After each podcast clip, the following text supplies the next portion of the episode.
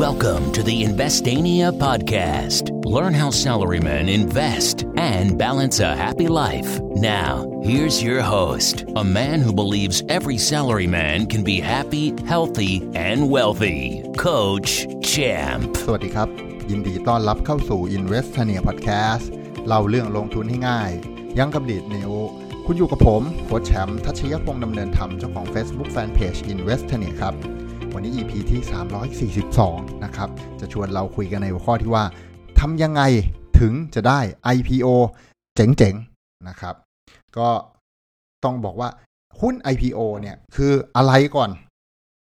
หุ้น IPO คือ Initial Public Offering คือเป็นการเปิด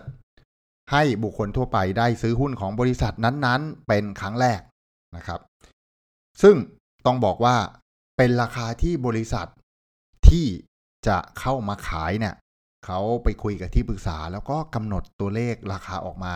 อย่างนั้นเลย ด้วยเหตุผลอะไรก็สุดแล้วแต่จะปรึกษากันนะครับ ไม่ได้เกี่ยวกับต้นทุนไม่ได้เกี่ยวกับอะไรของกิจการเลยนะครับ บางกิจการบอกว่า ต้นทุนในการเริ่มบริษัทเนี่ยฉันเริ่มบริษัทมาที่คน2คนนะฮะออกตังค์กันคนละ5 0 0แสนสองคนรวมกันเป็น 1 ล้านบาทนะฮะตั้งจำนวนหุ้นไว้ 1 ล้านหุ้น เนี่ยมีมูลค่าหุ้นละ 1 บาท นั่นคือตอนเริ่มกิจการของบริษัทเลย อันนี้คือราคาพาบอกว่าราคาพาคือบาทหนึ่งไว้ตอนเริ่มต้นบริษัทนะแล้วก็สร้างบริษัทจนเติบโตใหญ่โตขึ้นมา 5 ปี 10 ปีว่าไป แล้วก็มาขายในตลาดหลักทรัพย์นะแน่นอนเขาไม่ขายราคาพาอยู่แล้วกูสร้างมาตั้ง 5 ปี 10 ปี จนบริษัทมันเติบโตกำไรดิบดีนะจะขายเท่าราคาทุนทำไมไม่ขายอยู่แล้ว เขาขายแพงกว่าอยู่แล้วจะแพงกว่าเท่าไหร่นั่นอีกเรื่องหนึ่ง ซึ่งเคยเล่าให้ฟังไปแล้วใน EP ที่พูดถึงว่าทำไมเขาถึงมาลงทุน เพราะเขา ลงทุนในตลาดหุ้นนะครับเพราะว่าเพราะว่าเขากำไรเป็นโหไม่รู้กี่เท่าตัวต่อกี่เท่าตัว บางคนเนี่ยราคาพาอยู่บาทเดียวนะตอนเริ่มกิจการนะบาทเดียวหุ้นละบาท มาขายหุ้นละ 30 บาทกำไร 30 เท่าเลยแบ่งขายนิดเดียวโหแทบจะได้ทุนคืนมา แต่ว่ามันก็แลกด้วยหยาดเหงื่อแรงงานตั้งไม่รู้กี่ปี จนทำให้บริษัทโด่งดัง แล้วก็เอาเข้าตลาดเป็นบริษัทมหาชนได้นะครับทีนี้ก็ย้อนกลับมาว่าเอาสมมุติเขาตั้งราคาแล้วว่าจะขายเนี่ยนะ ราคาพาอยู่บาทหนึ่งตั้งแต่เปิดบริษัทอะตอนนี้จะมาขายราคา IPO เนี่ยเปิดให้บุคคลทั่วไปซื้อได้ในราคา 30 บาทเนี่ยจริง ๆ แล้วบุคคลทั่วไปซื้อได้จริงไหม ก็ต้องบอกว่าก็จริงครึ่งไม่จริงครึ่ง บุคคลทั่วไปก็ก็ซื้อได้นะครับ แต่ว่าเวลาเขาขายเนี่ยเขาขายในตลาดหลักทรัพย์ไหมครับ อย่างที่บอกตลาดหลักทรัพย์ไม่ดีลตรงกับคนทั่วไป ตลาดหลักทรัพย์จะผ่าน โบรกเกอร์หรือบริษัทหลักทรัพย์นะซึ่งเป็นตัวแทนเขาเป็นเอเจนต์ของตัวตลาดหลักทรัพย์ เพราะนั้นก็เลย IPO ก็เลยต้องไปซื้อผ่านบริษัทโบรกเกอร์นะอยากได้ IPO ทำยังไงเออวะแม่งต้องไปซื้อจากบริษัทโบรกเกอร์ไงนะต้องไปต้องไปผ่านโบรกเกอร์เราไปขอจากตลาดไม่ได้ เราอยากได้หุ้นตัวนี้มากเลยอะมันกำลังจะเข้าไปขายในตลาดในวันโน้นวันนี้ ก็เลยเปิดให้ ซื้อในราคา IPO ครั้งแรกเปิดจองครั้งแรกอะไรก็ว่าไป มันทำตรงไม่ได้ มันต้องผ่านบริษัทโบรกเกอร์ ทีนี้ก็เลยกลายเป็นว่า อ๋อ พลังอำนาจส่วนหนึ่งก็อยู่ที่โบรกเกอร์ว่าโบรกเกอร์จะเลือกขายใครก่อนนะฮะได้จำนวนหุ้นจากบริษัท A มาล้านหุ้นที่โบรกเกอร์นี้อีกล้านหุ้นที่โบรกเกอร์นู้นอะไรเงี้ยเขาจะให้ใครก่อนเออ ก็เป็นข้อสงสัยบางทีเราอาจจะรู้สึกว่า เออว่ะแม่งจริง ๆ นี่ขนาดฉันเปิดพอร์ตกับโบรกเกอร์ A นะ โบรกเกอร์ A ได้สิทธิ์ขายหุ้น IPO ด้วยทำไมฉันไม่เคยได้หุ้น IPO เลยนะครับ มันก็ก็มาเฉลยนะฮะตามระบบทุนนิยมนะ ก็เขาก็ให้สิทธิ์ลูกค้ารายใหญ่ก่อน เราก็แบบโอ้โห ฉันไม่ได้เป็นรายใหญ่ฉันก็ไม่ได้ดิว่า โลกนี้มันลำเอียงโลกนี้ไม่เคยมีอะไรยุติธรรมครับบอกเลย จริงๆอย่าว่าแต่ทุนนิยมเลยคอมมิวนิสต์เองก็ไม่ยุติธรรมนะฮะคือถ้าระบบคอมมิวนิสต์ ยุติธรรมทุกคนเท่ากันหมดเนี่ย ท่านประธานเหมาท่านประธานคิมอะไรเงี้ยบ้านก็คงไม่ใหญ่โตคนทั่วไป เพราะนั้นจริงๆ ไม่มีอะไรยุติธรรมอยู่แล้ว แต่ว่าเขามีหลักการเว้ย มันไม่ใช่แบบไม่ยุติธรรมแบบไม่มีหลักการ มีหลักการว่า อ๋อเขาให้นักลงทุนรายใหญ่ก่อน เพราะรายใหญ่เนี่ยเขาซื้อซื้อขายขายเป็นจำนวนเยอะไง แล้วเวลาซื้อซื้อขายขายกับโบกนะโบกได้อะไรโบกได้ค่าคอมครับ ก็แปลว่าไอ้รายใหญ่อะซื้อซื้อขายขายเยอะ โบกก็ได้ค่าคอมเยอะไอ้ค่าคอมของโบกก็คือกำไรของโบกถูกป่ะก็อ๋อกำไรจากพี่เขาเยอะว่ะเวลาได้หุ้นพวกนี้มา ก็เลยไปถามพี่เขาก่อนว่าพี่เขาเอาไหมไม่ได้อยากไม่ได้แบบว่าไม่อยากให้คนอื่นนะ อยากให้ทุกคนเท่าๆกันแหละ แต่ของแม่งมีอยู่จำกัดจะให้กูทำยังไง แล้วถ้าจะต้องเลือกก็ต้องถามผู้มีอุปการะคุณรายใหญ่ก่อนคนเนี้ยทำกำไรให้กับกู เยอะมากเลยอุดหนุนสินค้ากูจังเลยเนี่ยแต่ว่าสำหรับ โบรกเกอร์เนี่ยสินค้าก็คือก็คือค่าคอมถูกป่ะมันไม่ได้เป็นชิ้นเป็นอันก็บอกโอ้ยอุดหนุนค่าคอมฉันเยอะจังเลยเว้ยเอาได้ของมาถามพี่เขาก่อน นั่นถึงเป็นเหตุว่าเฮ้ยทำไมรายใหญ่ถึงได้หุ้น IPO ก่อนเราโหยิ่งรวยแล้วจะรวยอีกทำไมไม่แบ่งให้พวกเราบ้างอะไรเงี้ยมันมีเหตุมันมีผลครับดังนั้นอย่าไปบ่นเราอยากอยากได้ IPO เราก็ต้องทำตัวเป็นรายใหญ่ไว้ อย่าทำตัวเป็นรายใหญ่มันทำไม่ได้นะตอนนี้เลยก็ตั้งหน้าตั้งตาทำมาหากินก่อนนะครับเพราะจริงๆรายใหญ่หลายคนเนี่ยเจ้าสัวหลายคนเนี่ยครับเขาผ่านหนึ่งช่วงอายุสร้างตัวเลยนะอ่าถ้าเราได้ยินตำนานเจ้าสัวหลายคนอะเสือผืนหมอนใบมาจากเมืองจีนตั้งแต่หนุ่มๆ แล้วก็พลิกชีวิตตัวเองจนแบบโอ้อายุห้าหกสิบกูรวยเป็นพันล้านเป็นหมื่นล้านเอาแล้วก็เลยกลายเป็นรายใหญ่ในตลาดหุ้นเนี่ย จะถามว่าเขายังไง เขาเขาก็ทุ่มเทแรงกายแรงใจสร้างตัวเองจนเติบโตไว้แล้วถึงมาเป็นรายใหญ่ไง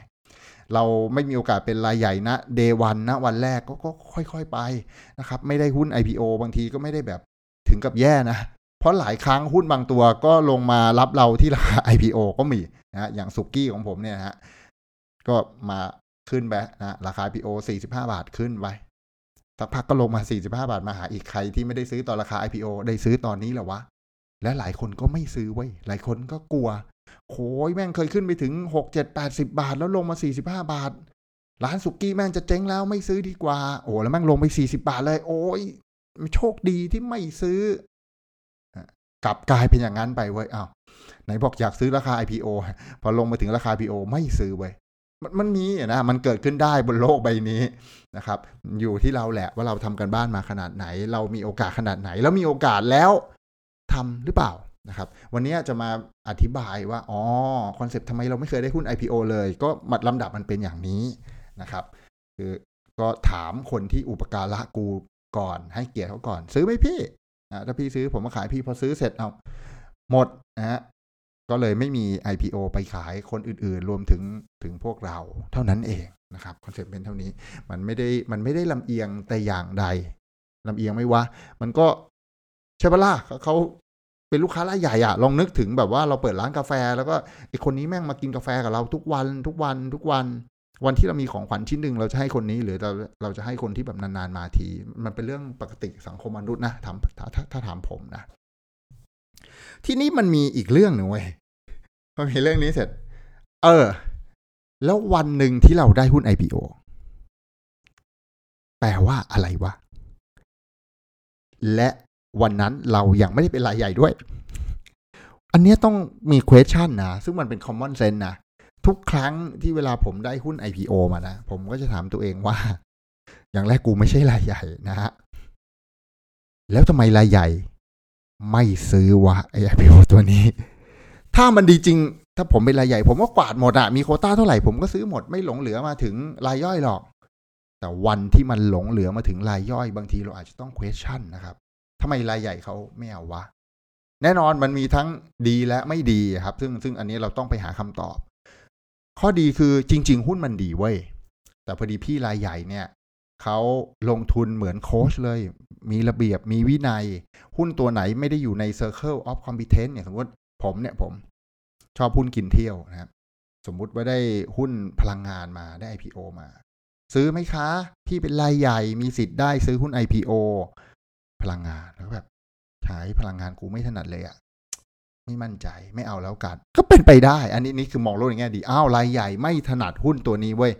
ก็เลยไม่ไม่ซื้อ IPO ก็เลยแบบอ้าวไปถึงรายย่อยๆลำดับถัดๆไปนะครับ เป็นไปได้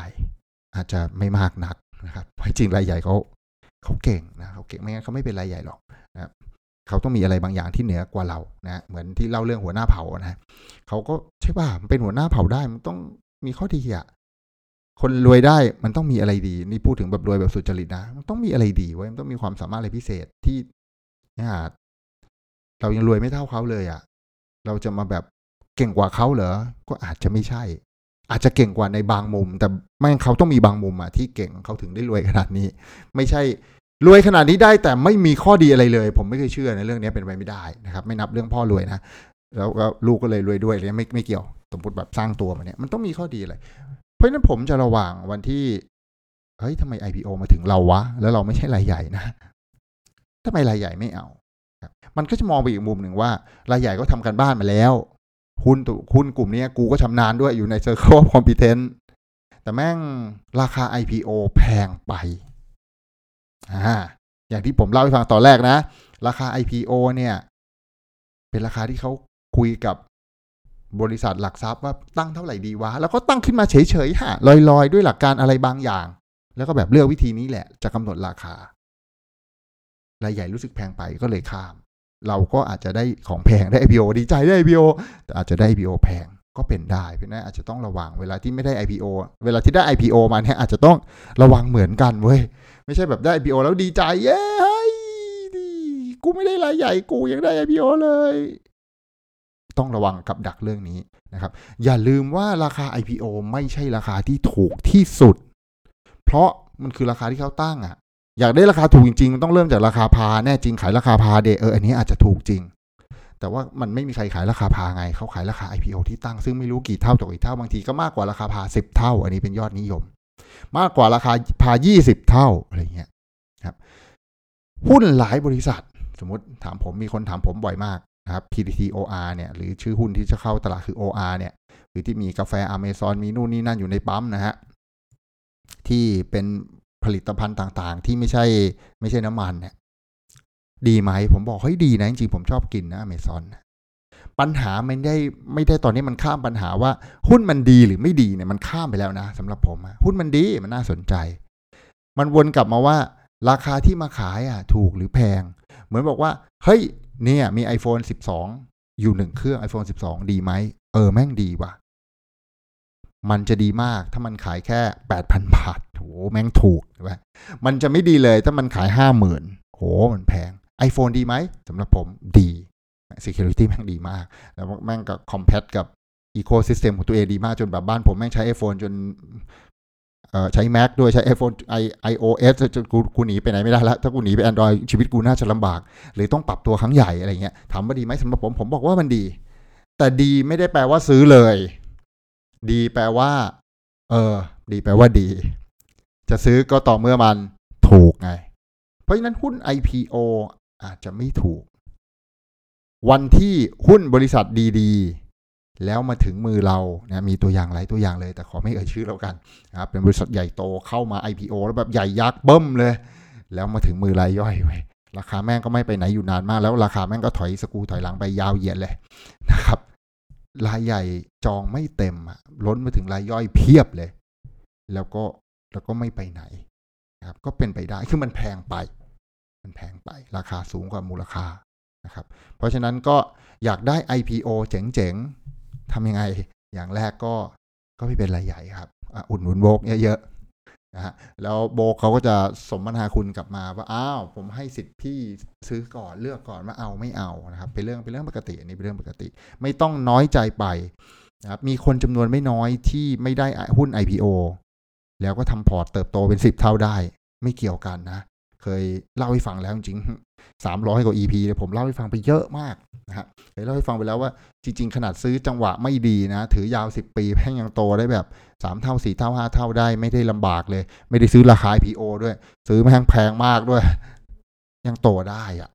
นะครับ เพราะฉะนั้นก็อย่าน้อยใจไป ถ้าอยากได้ IPO เจ๋งๆ ก็ทำยอดขับบกเยอะๆนะครับ ซึ่งก็ไม่ค่อยไม่ค่อยแนะนำ ในการฝืนทำยอดเท่าไหร่